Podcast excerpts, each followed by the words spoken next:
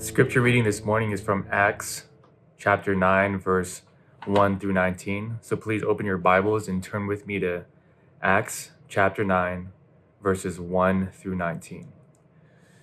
And it reads this But Saul, still breathing threats and murder against the disciples of the Lord, went to the high priest and asked him for letters to the synagogues at Damascus, so that if he found any belonging to the way, man or woman, he might bring them bound to Jerusalem. Now, as he went on his way, he approached Damascus, and suddenly a light from heaven shone around him. And falling to the ground, he heard a voice saying to him, Saul, Saul, why are you persecuting me? And he said, Who are you, Lord? And he said, I am Jesus whom you are persecuting. But rise and enter the city, and you will be told what you are to do. The men who were traveling with him stood speechless, hearing the voice but seeing no one. Saul rose from the ground, and although his eyes were open, he saw nothing. So they led him by the hand and brought him to Damascus. And for three days he was without sight, and neither ate nor drank. Now there was a disciple at Damascus named Ananias. The Lord said to him in a vision, Ananias. And he said, Here I am, Lord. And the Lord said to him, Rise and go to the street called Straight, and at the house of Judas look for a man of Tarsus named Saul. For behold, he is praying, and he has seen in a vision a man named Ananias come in and lay his hands on him so that he might regain his sight. But Ananias answered, Lord, I have heard from many about this man, how much evil he has done to your saints at Jerusalem. And here he has authority from the chief priest to bind all who call on your name. But the Lord said to him, Go, for he is a chosen instrument of mine to carry my name before the Gentiles and kings and the children of Israel. For I will show him how much he must suffer for the sake of my name. So Ananias departed and entered the house, and laying his hands on him, he said, Brother Saul, the Lord Jesus, who appeared to you on the road by which you come, by which you came, has sent me so that you may regain your sight and be filled with the Holy Spirit. And immediately something like scales fell from his eyes, and he regained his sight. Then he rose and was baptized, and taking food, he was strengthened. This is the word of the Lord. Thanks be to God. Good morning, everyone, and welcome to Holy Trinity downtown. I'm Pastor John Dennis and just super happy to have all of you joining us today. I'm very excited about our text today because it's about the power of God to change an individual's life. And more than that, it's really the beginning of the next stage of God's mission in the world. As is well known, Helen Keller was both deaf and blind. And she's famous today for her resilience to overcome some of the obstacles of her life. And she often pointed out some of the great paradoxes of life. About suffering, she said this although the world is full of suffering, it is also full of the overcoming of suffering. And she showed what it was like to suffer through various circumstances. She also focused on what it was like to be able to see even without having sight. She said these words The best and most beautiful things in the world cannot be seen or even touched. They must be felt with heart. And what she's saying there is that there are things that move beyond the tangible, what we can see and touch and hear that there's more than one way to perceive. In fact, she's alluding to the ability to, to perceive things spiritually or to perceive things beyond the things that cannot be seen. In fact, she also once said this that the only thing that is worse than being blind is having sight, but having no vision. And today we see a man or we meet a man who can at first see, he's able to see, but he has no vision of who God is. He's hard, he's insensitive, he's breathing threats, and we see his extraordinary power to change a life. In fact, he we're going to encounter what you might call uh, amazing grace, as John Newton wrote. Amazing grace, how sweet the sound that saved a wretch like me. I once was lost, but now am found, was blind, but now I see.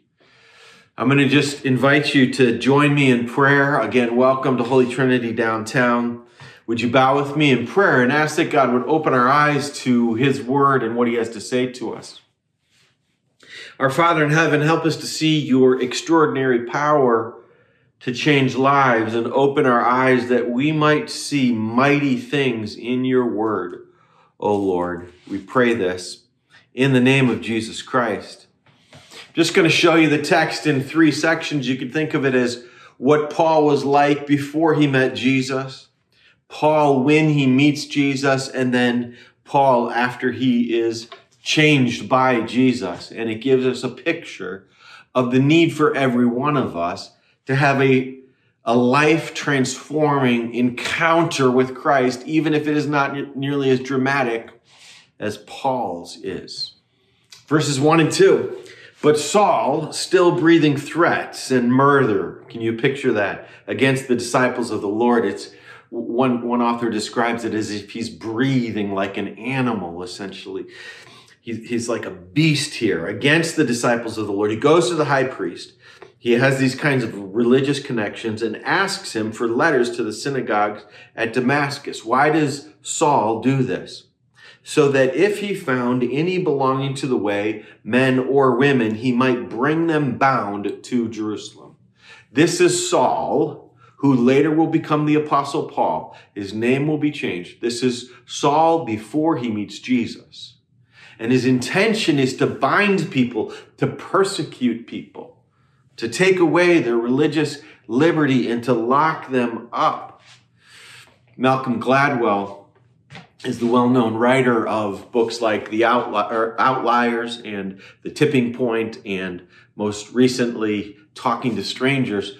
Uh, he, I got a master class, one of the classes that are taught by uh, many very accomplished people, and I was listening to him speak, Malcolm Gladwell, in one of his writing courses, and he says for him, writing is like a puzzle. And part of what the author is doing is giving the pieces to the puzzle little by little to the person so they can assemble them, but withholding information all, all the while. That the author's ability to withhold information and then just to, to give it out at, in small bites is a way of holding suspense and building tension. And what's so beautiful about the narrative style of Luke at this section is before this, we've gotten little tiny glimpses of who Saul is. He's mentioned a couple of times, three times actually, and they give us a tiny glimpse of who he is. But at this point, if you've never read the book of Acts, if you've never heard the stories of scripture, you would not know who this man is going to be. So, as an example, at the end of chapter 7, when Stephen is being stoned, it says very clearly in chapter 858 that they laid their garments, those who were the witnesses, at the feet of a man, young man named Saul. In other words, here these people are, they've taken off their outer garments in order to stone Stephen, and they're placed at the, at the feet of a young man whose name is Saul. Chapter 8, verse 1, just another little hint part of the puzzle. And Saul approved of Stephen's persecution. In chapter 8, verse 3, we start to see this change in the, the tone of the narrator as it relates to Paul, it says, or Saul. But Saul was ravaging the church and entering house after house. He dragged off men and women and committed them to prison. In other words, what we're reading right now should take our breath away because Luke is He's actually introducing the hero of the rest of the book of Acts. He's, he's introducing the one who single handedly almost helps to move the mission from Jerusalem and Judea and Samaria as it unfolds until it gets to this third and final stage as it moves to the ends of the earth. And yet Luke describes him as a murderer. Friends, how can the, the greatest missionary in the world be a murderer? How can the one who seems to be the chief of saints also declare himself as the chief of sinners? And part of what God is doing in saving the Apostle Paul is saying that if God can save a murderer and change his life so powerfully and use him, God could change anyone.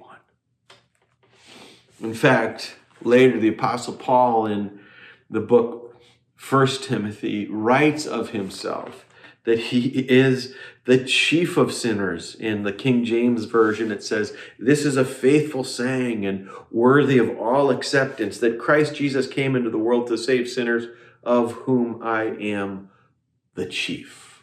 Or as uh, Eugene Peterson puts it in his message, public sinner number one.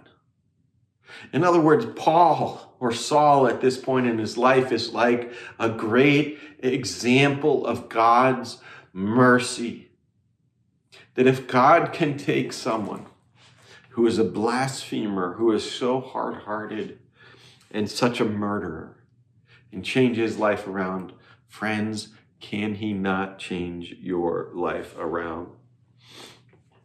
In fact, in First Timothy, I'm just going to read you the rationale that Paul gives of why he himself believes that he was saved. I'm actually going to read it in the in, in a uh, paraphrase version. I just want you to hear the emotion here. I'm deeply grateful to our Lord Jesus Christ, to whom I owe all that I have accomplished. These, this is a, a paraphrase of 1 Timothy chapter 1 for trusting me to appoint me as his minister, despite the fact that I had previously blasphemed his name, persecuted the church, and damaged his cause. Listen to this now. I believe he was merciful to me because what I d- did was done in the ignorance of a man without faith. And then he poured out his grace upon me. And then comes that statement. This statement is reliable and should be universally accepted that Christ Jesus entered the world to rescue sinners. The one requirement to meet Jesus personally is to become humbled and be given faith that you recognize that you need him. Listen to this. I realized that I was the worst of them all, and that because of this very fact, God was particularly merciful to me.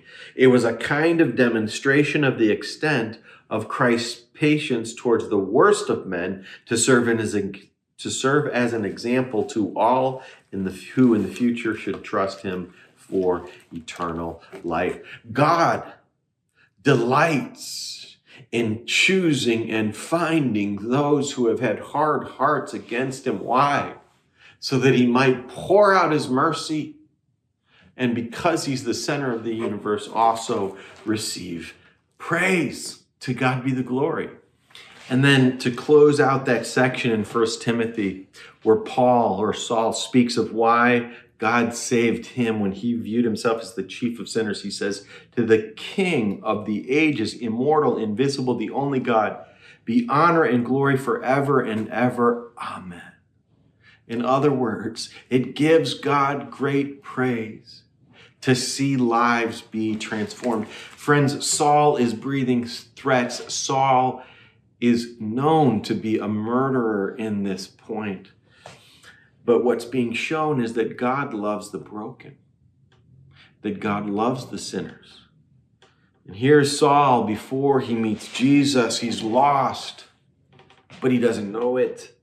And God is showing him that he must find out that he's lost before he can be found. If that's Saul meeting Jesus in verses 1 and 2, then verses 3 through 9 are.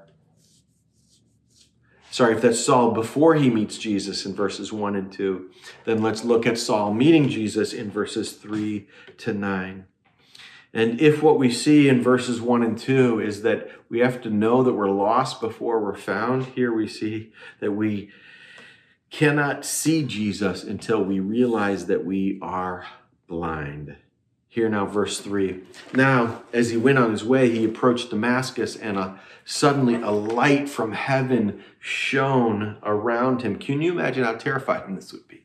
Not a bolt of lightning, but a, a, a kind of explosion of light. And Saul is on his way to Damascus, and when he sees this light, he, he just falls to the ground. And then, falling on the ground, he hears a voice. Who is the voice? It is the resurrected Jesus, the one who at the beginning of the book of Acts has come back to them and taught them for 40 days and 40 nights, the one who in the Gospels shows them his, his hands and his side.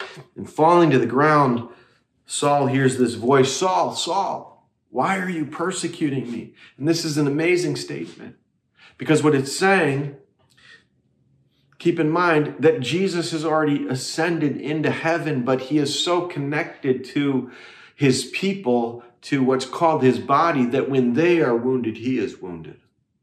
That when they are hurt, he is hurt. When they are persecuted, he is persecuted. When they are rejected, he is rejected. That is why he became the wounded one, became the persecuted one, became the rejected one, so that we might be found. And so they say here, he says here, Saul says, Who are you, Lord? And he says, I am Jesus, whom you are persecuting. Keep in mind that in our modern times, as J.I. Packer has pointed out in his concise theology, our names are somewhat interchangeable. They don't necessarily have uh, tremendous significance, but in the, the uh, historic cultures, in the scriptures, and in ancient times, somebody's name was was chock full of tradition. And here, Lord really means master. And when he says Jesus, it is the name the Lord saves. Joshua or Yeshua, and he says, I am Jesus whom you're persecuting, but rise and enter the city and you'll be told what you will, will do. So the men who are with him, they don't see anything, but they hear the voice. Again, this symbolism here of the inability to see. Saul rose from the ground, and although his eyes were opened, he saw nothing. Often in the Gospels, blind people come to Jesus and often in the Gospels, the imagery of Isaiah chapter 6 is being picked up.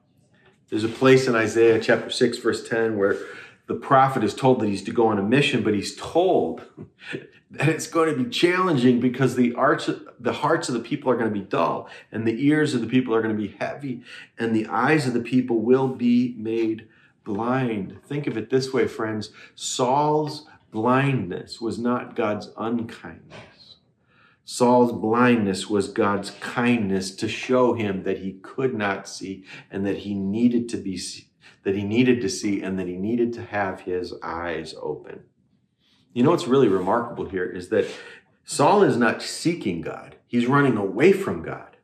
Saul is is not trying to find God, but God or Jesus finds him in his and stops him in his tracks. Many of us wonder, how can I find God? And really, Christianity is the story of how God has come to find us. Or, as the British preacher John Stott once put it, God took the initiative according to his own will and pleasure. This is God taking the initiative. You've heard me before remark about C.S. Lewis's conversion, but he is such a remarkable person in terms of his reflection on his own experience. And he says in a couple places he says I, of his own conversion that i became aware that i was holding something at bay or shutting something out. He began understanding that someone was out there or that i was wearing some sort of stiff clothing like corsets or even a suit of armor as if i were a lobster. And then he speaks at another time of a dark night where he's in his uh, room at Magdalen College night after night, feeling whenever my mind lifted, even for a second from my work, the steady and unrelenting approach of him. listen to this description, uh, whom I so earnestly desired not to meet. That which I greatly feared, he says, had at last come upon me. In Trinity term of 1929, I gave in and admitted that God was God and knelt and prayed. Perhaps that night, the most dejected and reluctant convert in all of England. That's from his book, Surprised by Joy. But it captures this idea that God was coming for Lewis as, as God came for the Apostle Paul here. So we have verses 1 and 2 Saul before meeting Jesus, and then Saul when he meets Jesus. And then finally, in verses 10 through 19, we have Saul being changed by Jesus, being commissioned by Jesus. And God uses Ananias, who is rightfully afraid of the Apostle Paul. Look at verse 10. Now there was a disciple at Damascus named Ananias, and the Lord said to him in a vision, Ananias, and he said, Here I am, Lord. And the Lord said to him, Rise and go to the street called Straight. Interestingly, in Damascus, this straight, this street still exists as one of the east-west corridors in Damascus. And at the house of Judas, look for a man of Tarsus named Saul. Tarsus is Saul's hometown. For behold, he's praying and he's seen in a vision a man named Ananias come to him. That's you, Ananias, and lay his hands on him so that he might regain sight. But Ananias answered, Lord, I've heard from many about this man, how much evil he has done to your saints at Jerusalem. In other words, uh-uh, I'm not going to take these orders. This reminds me a little bit of those moments in Star Wars where there's a little hologram that appears and some orders are given. Here's this supernatural voice on an infinitely higher level speaking to Ananias and, and, and telling him to go. It says, And here he has authority from the chief priest to bind all who call upon your name. But here's the Lord speaking to him. And this is really a really important phrase in verse 15 and 16. But the Lord said to him, Go for he is a chosen instrument of mine to carry my name, that is, to carry the name of Jesus, his saving power and his character before the Gentiles, before kings, and the children of Israel. What an incredible description! What an incredible mission! Here's this one who is a persecutor of the church, a murderer, someone who's breathing threats and going and trying to bind people and throw them in jail, and he gets this commission that he's going to go before kings. And as the book of Acts unfolds, that's what we see him do go before kings. And that little phrase there where it says before the Gentiles is also very important. It's literally the word ethnos, or what we get our word ethnic from it. And it doesn't mean just other people, but it means all of the nations, that is, all of the people groups. He's going to be a particular instrument in moving the, the good news of Jesus away from who were primarily in the focus of the mission at that point, which is the Jews. And it's going to break to be for all people, to be for Gentiles, or to be for all peoples. So Ananias is hesitant, of course, but he hears this very specific mission. He's chosen as an instrument, so he departs. And laying his hands on him, imagine this also, brother, he says this, brother Saul, the Lord who appeared to you on the road by which you came, has sent me so that you may regain your sight and be filled with the Holy Spirit man, when you meet the person of Jesus, part of what happens is not only if you were lost, you become found, but if you're blind, you now see. And that's what's happening to, happening to the Apostle Paul as an example to us. And he's filled with the Holy Spirit because Acts 1 8 says, You'll receive power when the Holy Spirit comes upon you, and you'll be my witnesses. As Pastor Jay spoke of last week, that God uses biblically informed and spirit filled witnesses, of whom Paul is not only the chief sinner, but also the chief example. And immediately something like scales fell from his eyes, and he regained his sight. And then he rose and was baptized. And taking food, he was strengthened. And we see here that what happens to Paul is he's genuinely converted and then he is baptized to show his identity with who God is. And I know there are some of you that um, feel like God has changed your life and have not yet taken on the sign of baptism, which is a sign that shows that you indeed are saved, that you are indeed converted in the eyes of the world. And if that is a sign that you feel like you're ready to take, if you are a follower of Jesus and you've never been baptized, it's a commandment actually at the end of the Gospel of Matthew that, that to be baptized in the name of the Father and the Son of the Holy Spirit.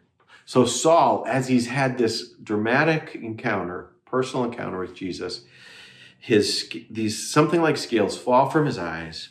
He regains his sight, and he is baptized. And then it says, for some days he was with the disciples at Damascus.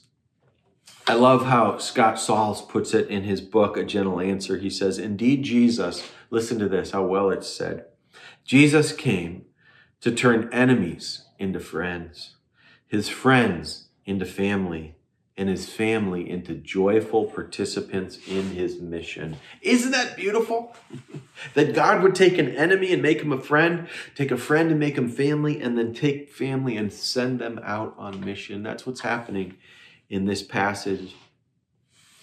Scott Sauls goes on, he says, While we were running away from him and not toward him, while we were hostile and opposed to him and not favorable towards him, while we were his enemies and not his friends, while we were sinners, that is the moral setting in which Jesus Christ showed us the full extent of his love. Amen. May that be true of us, Holy Trinity, that we would have this life changing, uh, empowering encounter with Jesus. That we who are lost might be found, that we who are blind might also see and then be sent on to mission. Friends, to be able to see, you have to admit that you are blind and that you need Jesus' sight. To be found, you have to understand that you are lost. Amazing grace, how sweet the sound that saved a wretch like me. I once was lost, but now am found, was blind, but now I see. That hymn is probably the most popular hymn in history. It's been performed probably 10 million times, they say, annually. It's appeared on more than 11,000 albums. It's uh, been sung by Ray Charles, by Elvis, by Willie Nelson, by Johnny Cash, by Aretha Franklin, and others. And of course, the, the author is John Newton. And John Newton himself, like the Apostle Paul, was a blasphemer. He wasn't a murderer that we know of, but he was a slave trader. And it raises the question why does God delight in saving and changing sinful people? Because it highlights his sovereign grace in the world. God has an extraordinary power to change lives, and his plan is to launch his mission to the ends of the earth and it begins with someone that would be completely unworthy.